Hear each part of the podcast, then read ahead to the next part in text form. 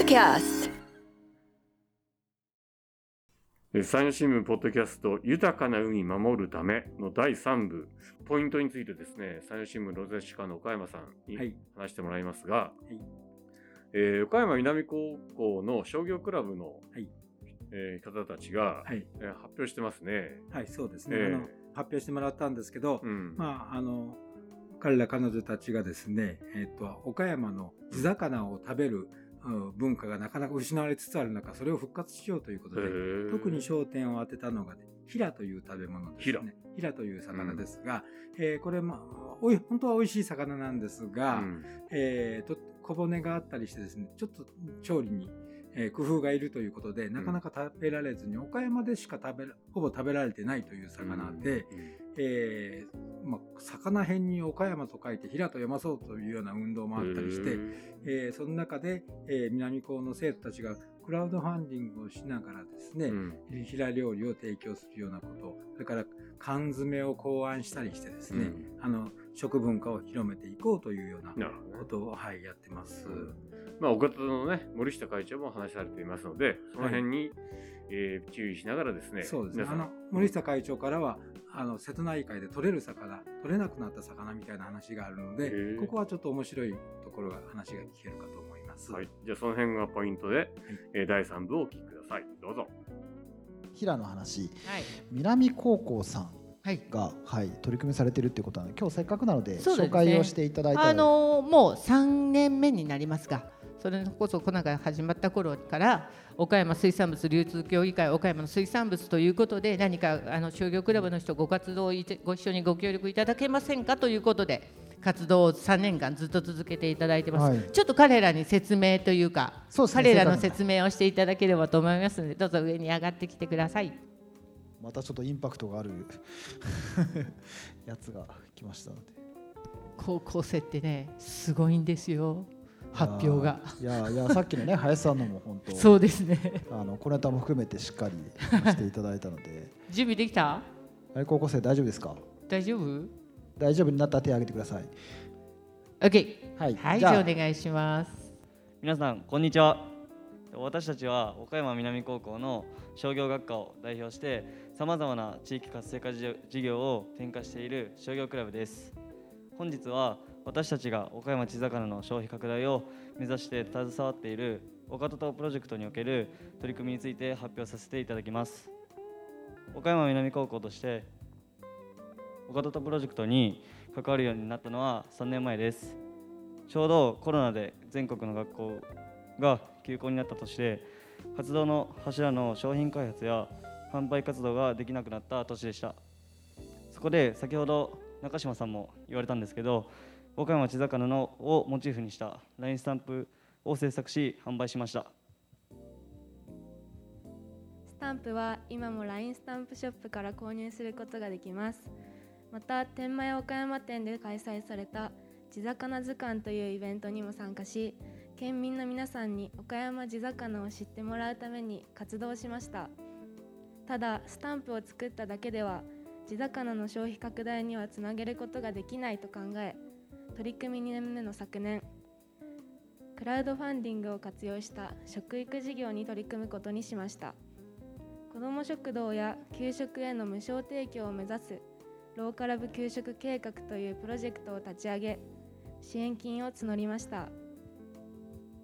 集まった支援金は50万円を超え現在までに子ども食堂をはじめとする保育園や小学校の給食などで2000食ほどを無償提供しています。また食べてもらうだけでなく子どもたちに分かりやすく平のことを伝える劇や地魚クイズ平を紹介するチラシなどを提供し平の認知度アップを目指す取り組みにも挑戦しています。ちなみにこちらは小学校の給食時間に平を食べながら全教室に配信していただいた動画です。コロナでお邪魔できなかったため頑張ってみんなで作りました。どうぞご覧ください。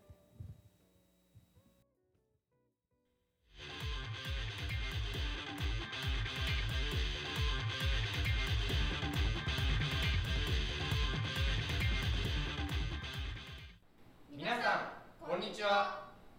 今日は皆さんの給食に私たち岡山南高校生が開発した平野馬煮を提供させていただきました。でも皆さんヒラって何か知らないですよね。ヒラっていうのは岡山の人だけが食べる地魚でキラキラ輝くかっこいいお魚です。でもマグロやサーモンみたいな有名なお魚がたくさんお店に並ぶようになって平はすっかり食べられなくなってしまいました岡山で取れる地魚が食べられなくなったので漁師さんたちはお仕事を続けることができなくなっています。この問題を何とかしようと派生商店っていうかまぼこ屋さんが魚辺に岡山と書いた漢字を創作。平をたくさんの人に食べてもらおうと頑張っています。ヒラは本当に岡山だけで食べられるお魚なんだねでも本当にある漢字じゃないから漢字テストで書いちゃダメだよ。今日皆さんに食べてもらう平の馬にも三気商会っていう水産物の加工食品を作っている会社と協力して開発しました。このヒラは骨が多いっていう難点があるけれどすっごく美味しいお魚なのでぜひお家でも食べてみてください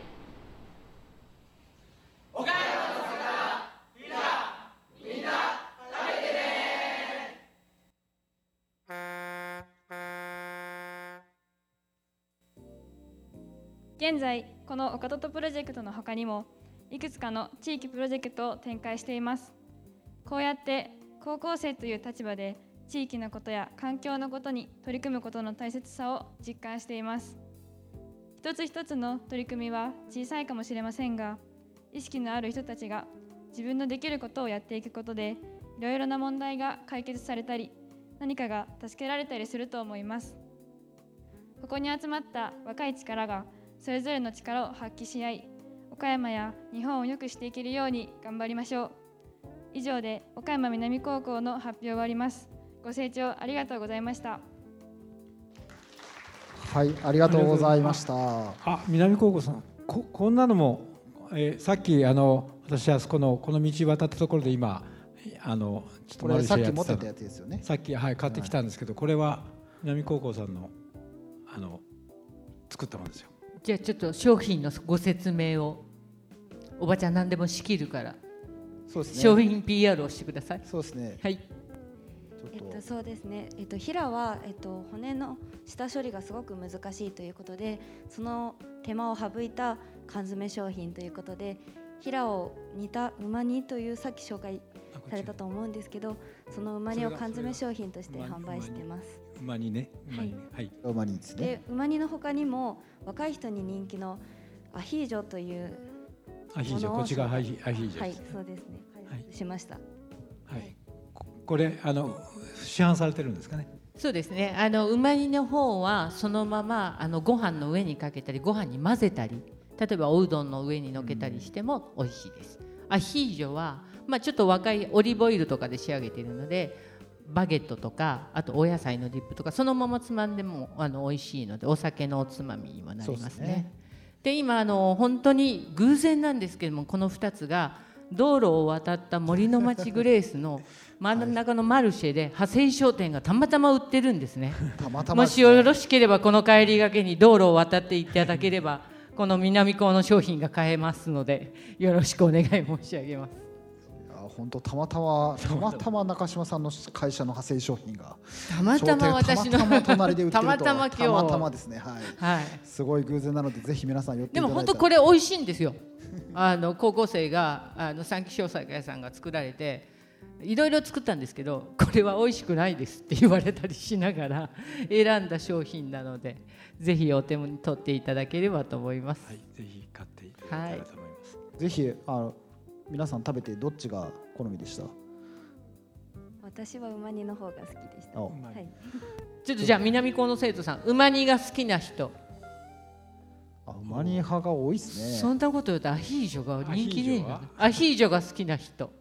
あ先生がアヒージョ好きですから。ちょっとはい。あの、はい。おさお酒飲むにはこちらの。そうですね。アヒージョはちょっとお酒のおつまみ的な感じで。そういうと先生はいいですけど彼がね。彼が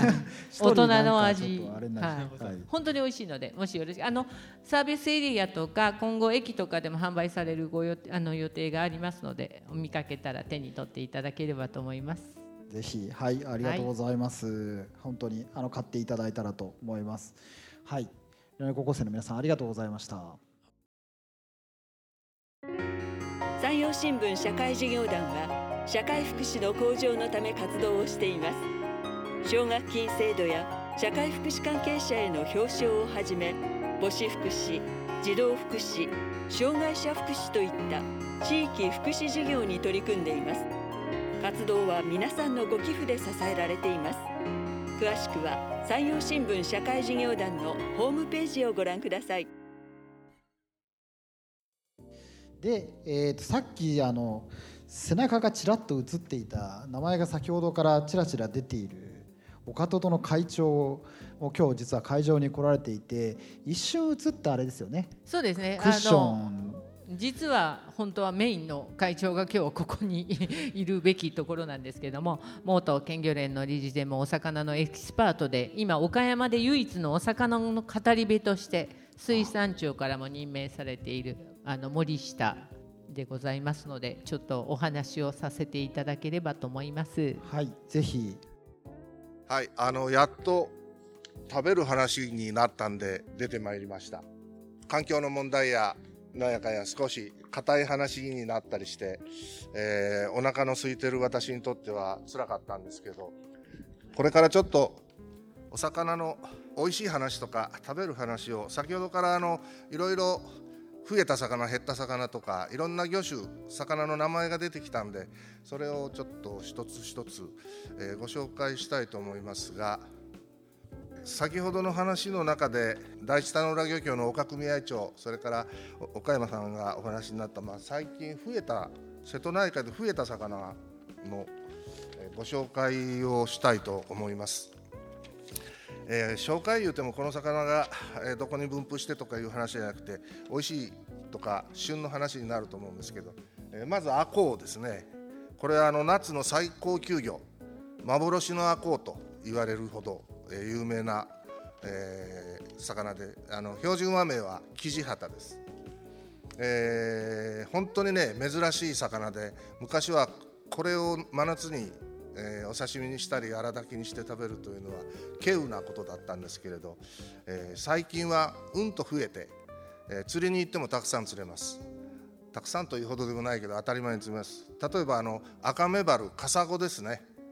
岡山ではあの赤メバルメバルいうとカサゴのことを言う人の方が多いぐらいなんでカサゴみたいに釣れます。それほど今増えました。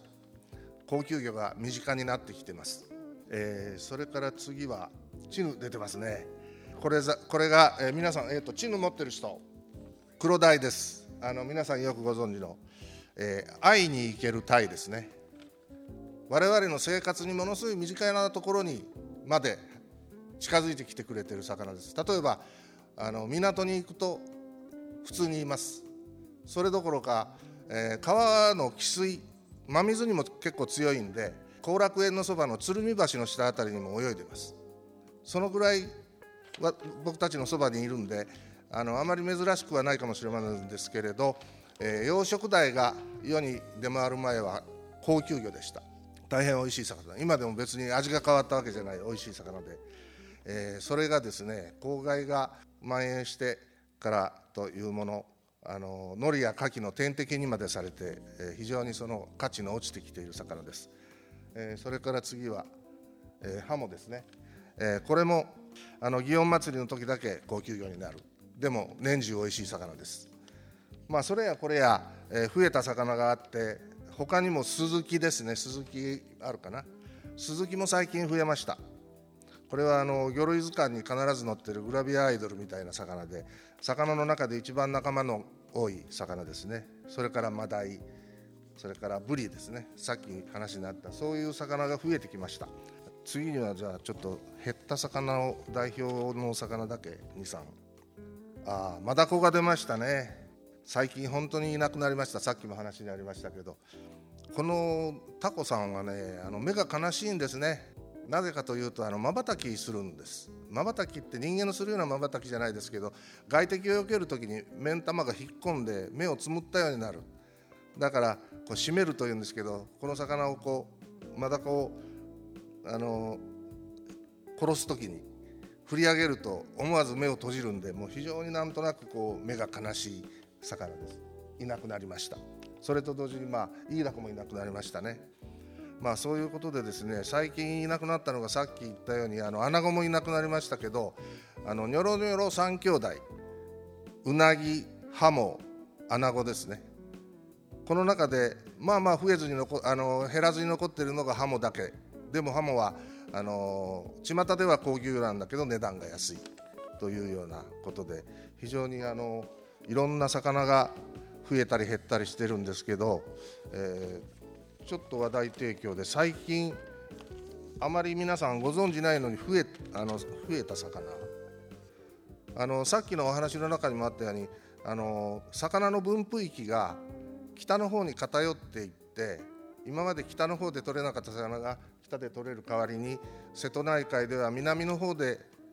有名だったあの普通だった魚が今取れ出した中でこの台湾ガザミというのがあります。ガザミは減りました。渡りガニね。ガザミは減りましたけどその代わりに今このスマートなガザミが増えてきてますね。台湾ガザミ。それからあトゲジャコ。これ大きなシャコですね。普通のシャコがいなくなった代わりにこれが今増えてきて。まあ僕まだ食べたことがないんだけど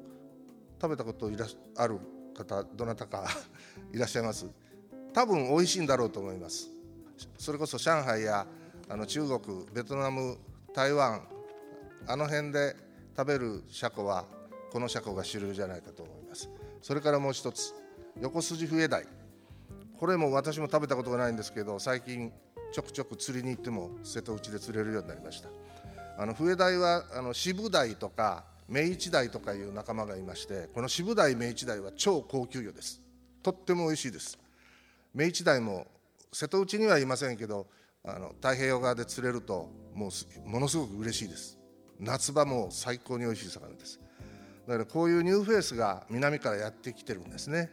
まあ、他にもメジナグレですね。これ昔からいましたけど大きくなって今瀬戸内でもたくさんグレが釣れるようになりました。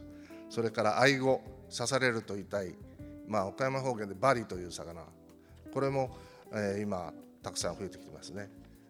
そういう具合に、まあ、瀬戸内海の漁師が取る魚だけ見ても高級なもの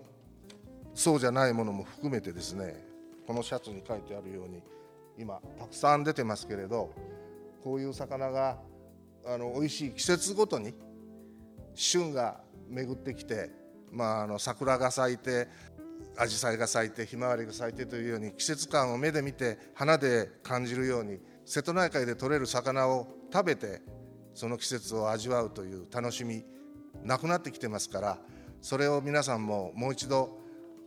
こういう魚を見かけたらどこかでメニューにあったらその旬を味わって季節を感じてみていただけたらと思います。この多彩な瀬戸内海の魚をまあ称えましてちょちょっと皆さん、まあ、こっちで出てきていください高校生のはいこれはじゃああの本当に瀬戸内海って豊かな魚があるんだということでちょっとはい掲げ掲げてみてください。はいじゃあもっと上に上げてみる？あそうする。はい。豊かな瀬戸内海の魚がちょっとここある魚は今ちょっと低迷しているというか人気がなくなってますけど実は実力いっぱいの魚だということで、ね、これからこの辺の魚を売り出していかなきゃいけないという、はい、美味しい魚なので食べていただきたい。また低利用魚になってますね。鈴木ハモヒラ。そうですね。せっかく美味しいのになかなか利用されてないので、はい、これから頑張っていきましょうという魚です、はい、はい、ありがとうございました、ありがとうございました。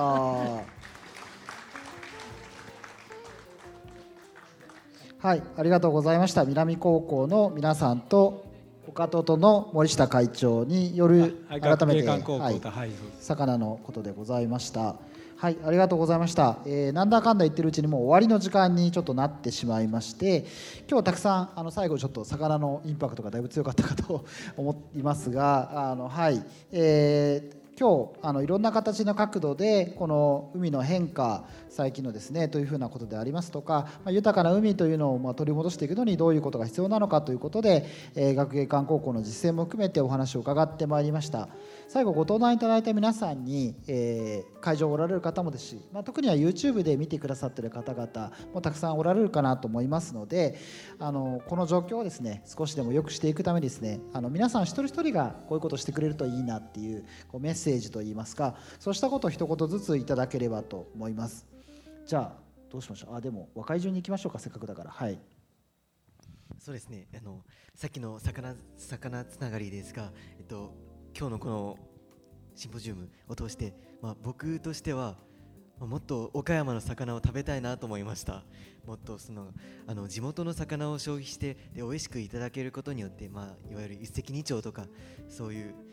まあ、地元を活性化しつつ自分も魚のこの味を楽しめるというそれがいいんじゃないかと思います。はい。はい、アマモのためにはいいですか？そうです。美味しい魚を食べるためにはアマモもちゃんといなければいけないということですね。そうですね。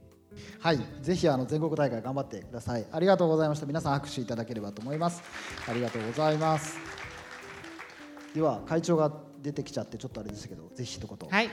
あの岡戸殿としましては皆さんに本当にあの昔ながらの岡山で食べていた魚食文化今一度経験していただきたいということもありますがちょっと新たな課題としまして環境省様にご採択いただいた令和の里海づくりモデル事業としてアマモの再生から魚食の継承っていうのを一つの幹として活動させていただきたいと思います。今後あのリーフレットはあの岡山県へあるとかあらゆるところで今年度中来年の12月ぐらいになりますか配布をさせていただく予定です。またエコツアーは来年度以降必ずあの開催をさせていただきますのでご家族の皆様大人の皆様楽しんでいただけるアマモの課題から魚の美味しさも知っていただけるような活動をしてまいりたいと思いますのでどうぞご協力いただければと思います。今日はありがとうございました。ありがとうございました。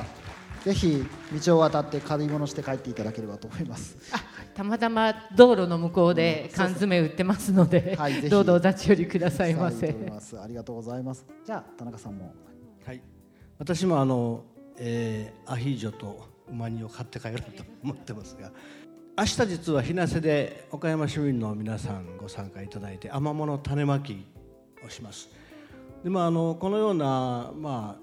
あ、里見作りといいますかね。こういった地域の活動大変大事です。あの気候変動に対する地域の適応策として最も大事なことですが、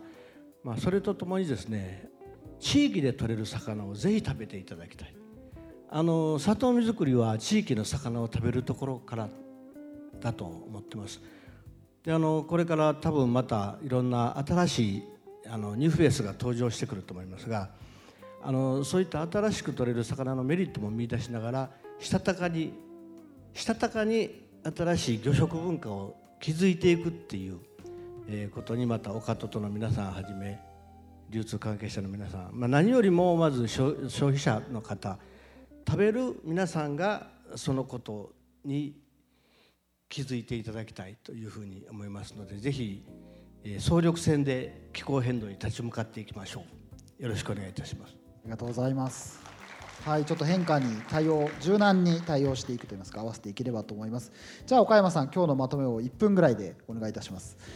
はい、あと1分しかないですか、ね、はい、あの今日本当にありがとうございました。魚の海のことを考えてまいりました。私も時々あのヒラをですね朝行商の方が売りに来てくれたそのまま朝、刺身とか食べると本当に美味しいですね。あのちゃんと骨切りされたものだとすぐ本当に難なく食べられますので、えー、そういうものの見直しというのは本当に必要だなと思いますが本当になんか教習で言ってるような話みたいにも感じられますがまあ本当に今あのひしひしと感じたことはコロナであり、えー、ロシアのウクライナ侵攻であるということがこのことに、まあ、結びついてくるなと思ったのを思いますのは本当に外国からいろんなものが入らなくなってきている。で日本の食料安全保障というものがだんだん問われるようになった。本当に、えー、小麦だって入らないですけど肥料だって入らない飼料だって入らないということになると日本の食部食料というものが本当に確保できるのかという懸念さえ感じられるようになってきたと思います。外国だって日本に輸出してた国も自分のところの食べる分がなくなったらあの先にそっちをあの日本に輸出するのはやめて自分のところの国内を確保するんだということもだんだん分かってきました、えー、そういった中で、えー、日本がどうやってこれから行くのかという問題を本当にえー、迫られている中でですね、えー、身近に食べるものがあるということの価値というものをもう一回見直さなければいけないなというふうに、えー、今日の話を聞いても改めて、えー、感じます。ちゃんともともと食べていたものがあったわけですね。目の前の海で採れたものでちゃんと昔食べてた食文化があるのにそれをやめてスーパーですぐ買えるサーモンとかマグロとかその辺のものを買って食べるようにもなってそれから魚そのものも食べずに他のものを食べて肉を食べればよかったというようなことになってきたんですけどじゃあ肉だってこれからどれだけ食べれるかまだわからない。タンパク源をちゃんと取るためにはやっぱりその地元のものを食べた食べるということで安全保障が確保されるのではないかとそれでタンパク源をちゃんと取る取ることができるという、まあ、せっかくあるものですね。下津の漁師の岡組合長さんが言われておりました。工場みたいなものがせっかく目の前にある。その工場を再稼働させることがやっぱりいいんじゃないかとで綺麗な海だけではなくて豊かな海そのバランスの中でもうちょっと考えてみんな行ったらいいんじゃないかとでそのためにはそのアマモの復活みたいなものを含めてですね海の環境を整えていかなければいけないということで話もあったと思いますそういうことがまあ今回のまあシンポジウムでまあ改めて浮き彫りになったかと思いますので、まあ、これでまとめとさせていただきたいと思います。はいありがとうございます。まあ、本当にあのたくさん魚もご紹介いただきましたのでぜひ皆さん今日は魚を夜食べていただいてですね、はい、それを続けていくことが先ほどもありましたが実はいろんなことに影響することなんじゃないかなというふうに思います。はい時間ちょっと過ぎてしまいましたが以上とさせていただきたいと思います。じゃあ司会にお返しいたします。連続シンポジウム SDGs 地域課題を探るにご参加いただきありがとうございました。ここで私から少し感想を言わせていただきます。私は林くんと同じ海洋研究に力を入れているコースに在籍しているのですが高校1、2年次でアマモア再生活動に関する研究やサバラの漁獲量回復についてのついて漁協の方にヒアリングを行ったことを思い出しました。ニュース等で環境問題について多く取り上げられてはいますが特に陸上の問題と比べて海洋問題は海洋問題の意識はまだまだ低いと感じています。多くの人が現状を把握し何かアクションを起こすことで世界が掲げている目標 SDGs 持続可能な社会に近づけると思いました。本日はこのような機会をいただき誠にありがとうございました。以上をもちまして連続シンポジウム SDGs 地域課題を探るを終了します。